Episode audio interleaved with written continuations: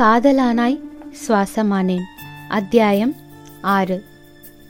நிலா எப்போதும் போல சந்தோஷின் Facebook profile பார்த்து கொண்டிருக்கையில் சந்தோஷ் ஷேர் த மெமரி என்ற நோட்டிஃபிகேஷன் அவள் கண்களில் பட்டது. தான் சிறு வயதில் மிகவும் ரசித்து விளையாடிய பார்க் ஒன்றின் புகைப்படத்தை அன்ஃபர்கெட்டபிள் மெமரி என்ற ஹேஷ்டேகோடு ரீஷேர் பண்ணியிருந்தான்.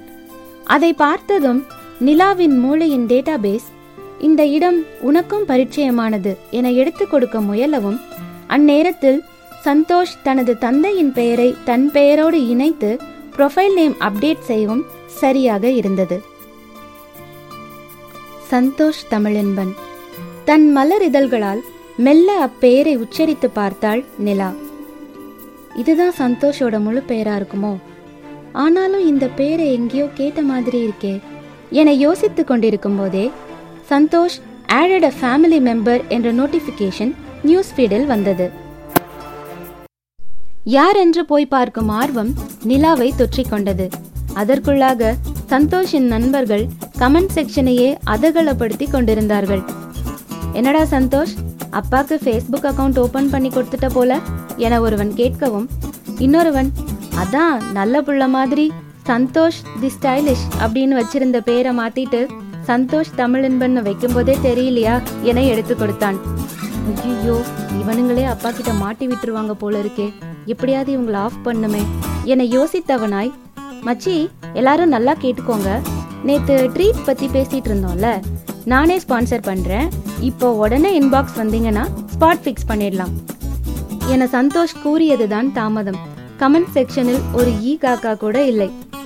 இதையெல்லாம் கவனித்துக் கொண்டிருந்த நிலா ஓஹோ இது சந்தோஷோட அப்பா பேரா? என நினைத்தவாறே அவரது ப்ரொஃபைல் லிங்கை கிளிக் செய்தாள். அங்கே ரிலேஷன்ஷிப் ஸ்டேட்டஸில் தன் மனைவியின் பெயர் பொன்னி என அதாவது மேரிட் டு பொன்னி என்ற பதிவோடு அவர்களது புகைப்படம் ஒன்று இருக்க. நிலாவுக்கோ இன்ப அதிர்ச்சி. உடனடியாக அந்த புகைப்படத்தை பதிவிறக்கம் செய்துவிட்டு தனது அம்மாவை தொலைபேசியில் அழைத்தாள். ஹே அம்மு பிஸியா? அமுதா என்கின்ற தனது அம்மாவை நிலா அம்மு என்று அழைப்பது வழக்கம். இல்லடா நிலா குட்டி சொல்லு என்ன விஷயம்? உன் ஃபோனுக்கு ஒரு போட்டோ அனுப்பிச்சிருக்கேன் பாரு. அப்படியா? வாட்ஸ்அப் செக் பண்ணிட்டு திரும்ப கால் பண்ணட்டுமா? அதெல்லாம் வேணாம் நான் லைன்லயே இருக்கேன். அப்படியே பாரு. ஓகேடா செல்லம் வெயிட் பண்ணு என்று சொன்ன அம்மாவிடமிருந்து சில நொடிகளுக்கு பதில் ஏதும் இல்லை. அம்மு செக் பண்ணிட்டியா? சொல்லு லைன்ல தானே இருக்க. புகைப்படம் தந்த இன்ப அதிர்வு விலகாமலே. நிலா தமிழண்ணா போட்டோ உன்கிட்ட எப்படிடா?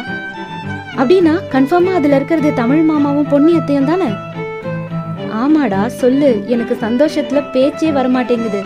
எவ்வளோ வருஷம் ஆச்சு அவங்கள பார்த்து. என்று அம்மா பெருமூச்சு விடவும் நிலா தொடர்ந்தாள். அன்னைக்கு ஏர்போர்ட் போறதுக்கு ஒரு பையன் ஹெல்ப் பண்ணான்னு சொன்னேனே. அவனோட அப்பாவும் அம்மாவும் தான் இவங்க. வாவ் என்ன நிலா சொல்ற? சந்தோஷ் என் தமிழ் அண்ணனோட பையனா? என ஆரம்பித்து பழைய நினைவுகளுக்கு சாமரம் வீச தொடங்கிய அம்மாவிடம் இடைமறிக்காமல் கேட்கத் தொடங்கினாள் நிலா. அப்போது நிலாவின் அம்மா அமுதாவிற்கு ஒரு இருபத்தி நான்கு வயது இருக்கும். அவர்களது சொந்த ஊரான புதுக்கோட்டையின் மன்னர் கல்லூரியில் பிஏ ஆங்கிலம் இரண்டாம் ஆண்டு படித்துக் கொண்டிருந்தாள். அவர்கள் வீட்டின் முதல் நான்கு பெண்களுக்கும் மனம் முடித்து வைத்த பிற்பாடு அவர்கள் அனைவருக்கும் மூத்தவரான தமிழின்பனுக்கு திருமண ஏற்பாடுகள் நடைபெற்றுக் கொண்டிருந்தது. எஞ்சி இருப்பது அமுதாவை தவிர இன்னும் இரண்டு தம்பிகளும் ஒரு தங்கையும். அவர்களும் பள்ளிகளில் பயின்று வந்திருந்ததால் இப்போதைக்கு தமிழின்பனின் திருமணத்தை முடித்து விடலாம் என அவர்களது அப்பா நன்மாறன் முடிவு செய்திருந்தார். நன்மாறன் அங்கிருந்த பிரகதாம்பாள் அரசு மேல்நிலைப் பள்ளியின் தலைமை ஆசிரியர். அவர் தமிழ் மொழியின் மீது கொண்டிருந்த தீராத தாகத்தினால் தனது ஒன்பது பிள்ளைகளுக்கும் தூய தமிழ் பெயர்களை சூட்டியது மட்டுமின்றி ஒழுக்க நெறி தவறாது அவர்களை வளர்ப்பதில் மிகவும் கண்டிப்புடன் காணப்பட்டார். தமிழின்பனின் மனைவி பொன்னியை ஏனோ அமுதாவிற்கு பார்த்ததும் பிடித்து போனது. இத்தனை பேர் கொண்ட பெரிய குடும்பத்திற்கு மூத்த மருமகளாக செல்கிறோமே என்கிற குழப்பம் ஏதுமின்றி அனைவரிடமும் அன்புடன் அவள் பழகிய விதம் எல்லோருக்கும் பிடித்திருந்தது. அது மட்டுமின்றி தன் வயதை ஒத்த பெண் என்பதாலோ என்னவோ பொன்னியும் அமுதாவிடம் சீக்கிரத்தில் நெருக்கமாகிவிட்டாள். அடுத்து வந்த நிறைந்த வருடத்தில் தமிழின்பன் பொன்னி தம்பதியருக்கு அழகிய பெண் குழந்தை பிறந்தது. எப்போதுமே மற்ற எல்லோரையும் விட தமிழின்பனுக்கு அமுதா மீது பாசம் அதிகம். ஆனந்தி என்கிற பெயரை தேர்ந்தெடுத்தது கூட அமுதாதான். இப்படியாக நாட்கள் செல்ல அமுதாவும் படிப்பை முடித்துவிட்டு அருகில் இருந்த ஒரு பள்ளியில் ஆசிரியையாக பணியில் சேர்ந்தாள். இந்த நான்கு வருடங்களில் ஊரார் கண்படும் அளவிற்கு பொன்னியும் அமுதாவும் நெருங்கிய தோழிகளாயினர். அப்போதுதான் அமுதாவே எதிர்பாராத திருப்பம் அவள் வாழ்வில் நடந்தது.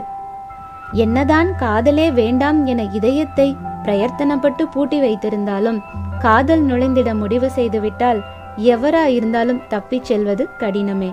சில பல யதார்த்த சந்திப்புகளில் அமுதாவின் குணம் பிடித்து போக தொழில் விஷயமாக கோயம்புத்தூரிலிருந்து புதுக்கோட்டைக்கு வந்திருந்த ஆல்வின் நேரிடையாக தன் காதலை உரைத்த விதத்தில் அமுதாவும் சற்று தடுமாறி போனாள்.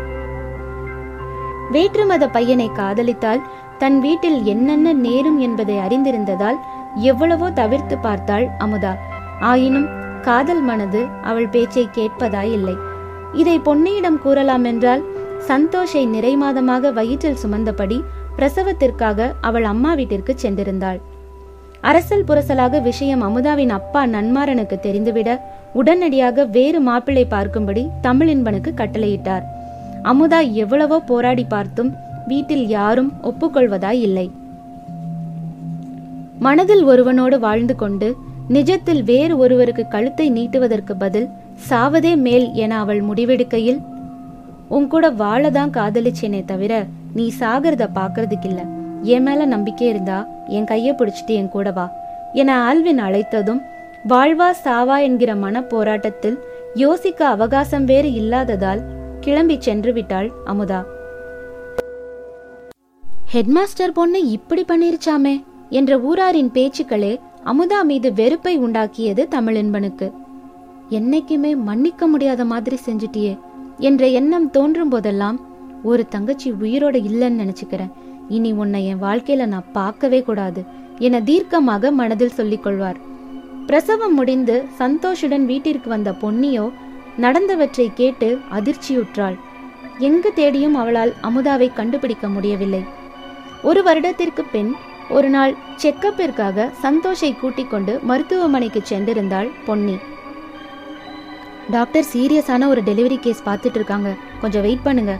என கூறிவிட்டு பதிலுக்கு காத்திராமல் நர்ஸ் விரைந்து ஓட அவுட் பேஷன்ஸ் ஏரியாவில் காத்து அமர்ந்திருக்கலானாள் பொன்னி. அப்போது அருகே அமர்ந்திருந்த இரு பெண்கள் பேசிக் கொண்டிருந்ததை தற்செயலாக கேட்டாள். ஹெட்மாஸ்டர் பொண்ணு என ஆரம்பித்த ஒரு பெண் இவள் கூர்ந்து கவனிப்பதை பார்த்ததும் அப்படியே பேச்சை நிறுத்திக் கொண்டாள். பொன்னியின் சந்தேகம் வலுவடைய எழுந்து போய் பிரசவ அறையின் கண்ணாடி கதவை எட்டி பார்த்தவளுக்கு பேரதிர்ச்சி. உடனடியாக அமுதாவை நோக்கி விரைந்தாள் பொன்னி.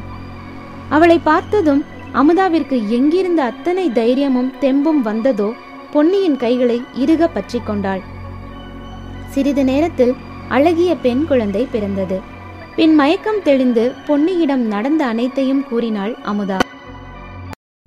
மிக முக்கியமான கான்ஃபரன்ஸிற்காக ஆல்வின் வெளிநாடு சென்றிருப்பதாகவும் கோயம்புத்தூரில் தனியே இருக்க பயந்ததால் நிறை மாதம் வேறு ஆகிவிட்டதாலும் தெரிந்த ஊர் ஆகையால் புதுக்கோட்டைக்கு அருகிலேயே திருமயத்தில் ஒரு வீடு பார்த்து தங்க வைத்துவிட்டு ஆல்வின் சென்றிருப்பதாக கூறினாள். இரண்டு நாட்களாக வலி வந்து வந்து போகவும் இன்று தானாகவே கிளம்பி மெயின் ஹாஸ்பிட்டலுக்கு வந்து விட்டதாக சொன்னாள் அமுதா. சற்று நேரம் கழித்து வெளியே சமர்த்தாக உட்கார்ந்திருந்த சந்தோஷை உள்ளே அழைத்து வந்தாள் பொன்னி. சந்தோஷ் குட்டி பாப்பா பாரு என பொன்னி கூறவும் குழந்தையின் பூ போன்ற மெல்லிய விரல்களை தன் பிஞ்சு விரல்களால் வருடினான் சந்தோஷ். ஒரு வயசுல இவ்ளோ பொறுமையா? அப்படியே எங்க அண்ணி மாதிரி. அம்மாவுக்கு கொஞ்சம் கூட தொந்தரவு கொடுக்காம வெளியில சமர்த்தா உட்கார்ந்திருந்தீங்களா? என அமுதா வாஞ்சையாய் கேட்கவும் கண்ணக்குழி தெரிய அழகாக புன்னகைத்தான் சந்தோஷ். பொன்னி நீ கிளம்பு. வீட்டுக்கு தெரிஞ்சா பிரச்சனை ஆயிட போகுது என்று அமுதா துரிதப்படுத்தினாள். ஆமா நான் வந்து ரொம்ப நேரம் ஆச்சு. நர்ஸ் கிட்ட சொல்லிட்டு போறேன். நாளைக்கு எப்படியாச்சும் வந்து உன்னை பாக்குறேன் என்று கூறிவிட்டு வீட்டிற்கு கிளம்பினாள் பொன்னி. வீட்டிற்கு தெரியாமல் அவ்வப்போது வந்து அமுதாவையும் குழந்தையும் பார்த்துவிட்டு சென்றதோடு அல்லாமல் தன் ஊரிலிருந்து ஒரு அம்மாவை வரவழைத்து அமுதாவிற்கு உதவியாக வைத்தாள் பொன்னி.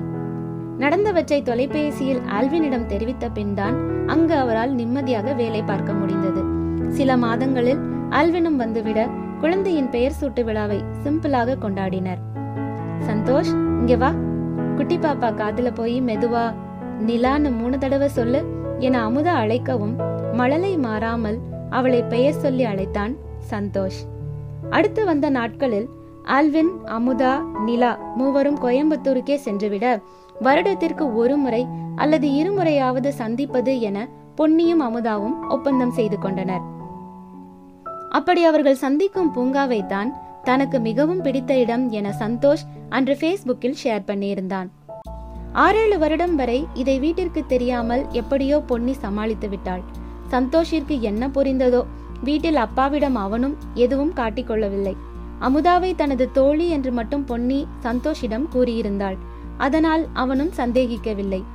சந்தோஷிற்கு ஏழு வயதாய் இருக்கையில் இப்படியாகப்பட்ட ஒரு சந்திப்பில் நிலாவுடன் அந்த பூங்காவில் அவன் விளையாடி கொண்டிருக்கும் போது தமிழின்பனின் காதிற்கு விஷயம் சென்று அவர் அங்கே வந்துவிட்டார். கணவரின் கோபத்தை கண்டு நடுங்கி போய்விட்டாள் பொன்னி. யார நான் என் வாழ்நாள்ல பார்க்கவே கூடாதுன்னு இருந்தனோ?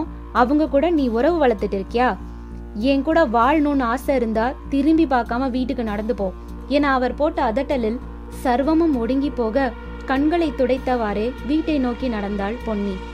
சந்தோஷ் வண்டியில ஏறு என்று கூறியவாறே அவனது கைகளை அப்பா பற்ற தனது மறு கையை விடாது பற்றியிருந்த நிலாவை செய்வதறியாது பார்த்தான். அப்பா இழுத்த வேகத்தில் அவள் கைகளிலிருந்து விடுபட்டு திரும்பி பார்த்து கொண்டே சென்றான். தன்னால் பொன்னியின் வாழ்க்கைக்கு எந்த இடையூறும் வந்துவிடக்கூடாது என நினைத்ததால் அதன் பின்பாக பொன்னியை சந்திக்க அமுதா முயற்சிக்கவில்லை. இத்தனை வருடங்கள் கழித்து இப்போதுதான் அவர்களை புகைப்படத்தில் பார்க்கிறாள். அவர்களது குடும்ப குரூப் போட்டோவை காட்டி இந்த கதையெல்லாம் சிறுவயதிலிருந்தே நிலாவிடம் அமுதா கூறியிருந்ததால் நிலாவுக்கு ஃபேஸ்புக்கில் புகைப்படத்தை பார்த்ததும் தெரிந்துவிட்டது. இதுவரை கண்டதும் காதல் என நினைத்திருந்தவளின் மனதில் இன்று அவன் என் உரிமையானவன் என்ற எண்ணம் மேலோங்கியது. உன்னோடு வாழாத வாழ்வென்ன வாழ்வு என்னுள் நெஞ்சு சொல்கின்றது. என்ற பாடலை முணுமுணுக்கத் தொடங்கியவள். மண்ணில் ஏன் ஏன் ஏன் நீயும் வந்தாய்? எந்தன் பெண்மை பூ பூக்கவே? நான் பிறக்கும் முன்னே அட நீ பிறந்ததேன்?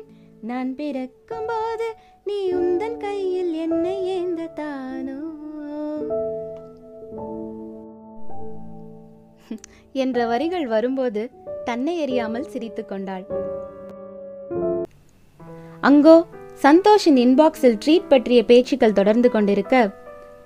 மச்சி சீக்கிரம் அப்படியே உன் மேரேஜ் பத்தி குட் நியூஸ் சொல்லிட்டனா வெயிட்டான ட்ரீட்டா இருக்கும் எங்களுக்கு என்றான் நண்பன் ஒருவன். ச்சே கொஞ்ச நேரம் கூட நிம்மதியா இருக்க விட மாட்டானுங்களே என் வாழ்க்கையில நிலாவை தவிர எந்த பொண்ணுக்கும் இடம் இல்லை என நினைத்தவன் மொபைல் பிளேலிஸ்டை ஆன் செய்தான். தனது ஆபீஸின் கேஃபிட்டேரியாவில் அமர்ந்திருந்தவனுக்கு அன்று அவள் சொன்ன வரிகள் நினைவுக்கு வர எழுந்து ஜன்னலோரமாய் சென்று வானத்தை வெறுமையாய் பார்க்கலானான். எப்பவுமே வானத்துல இருப்பேன். நீங்க யாரையாவது மிஸ் பண்றதா ஃபீல் பண்ணும்போது தான் உங்க கண்ணுக்கு தெரிவேன். கண்டுபிடிங்க. என் பேரையும் என்னையும். என்று அவளது வார்த்தைகள் அவன் காதோரம் ஒலித்து கொண்டே இருக்க முடியல நிலா. எவ்வளோ தேடியும் உன்னை என்னால் கண்டுபிடிக்கவும் முடியல மறக்கவும் முடியல என்று எண்ணும் போது அலைந்து உன்னை அடைவது வாழ்வில் சாத்தியமா? நான் நடந்து கொண்டே எரிவது உனக்கு சம்மதமா? அடி உனக்கு மனத்திலே என் நினைப்பு இருக்குமா? வாழ்ந்த வாழ்வினுக்கும் வாழும் நாட்களுக்கும் பொருளே நீதான் உயிரே வாராய். அவன் ஆயிரத்திற்கும் மேலான முறையாக பிளேலிஸ்டில் கேட்கும் பாடலின் வரிகளை பி. பி. ஸ்ரீனிவாசன் குரலில் கேட்கும்போது அவ்வரிகள் காதலுக்காய் ஏங்கிக் கொண்டிருந்த மனதை கோடி முறை கூரான ஊசிகளால் துளைத்தெடுப்பதாய் உணர்ந்தான்.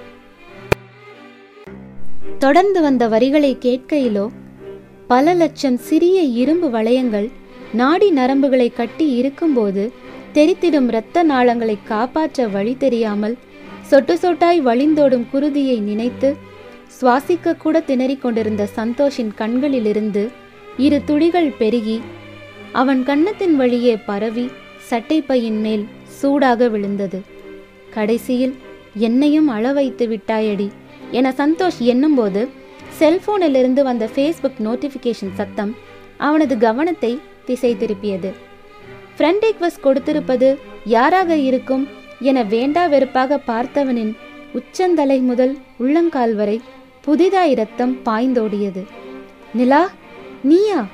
என்று வாய்விட்டு சந்தோஷ் சத்தமாக சொல்லிய அந்த நொடியில் அவன் அடைந்த மனநிலையை விவரிக்க தமிழில் வார்த்தைகள் தேடிட வேண்டும்.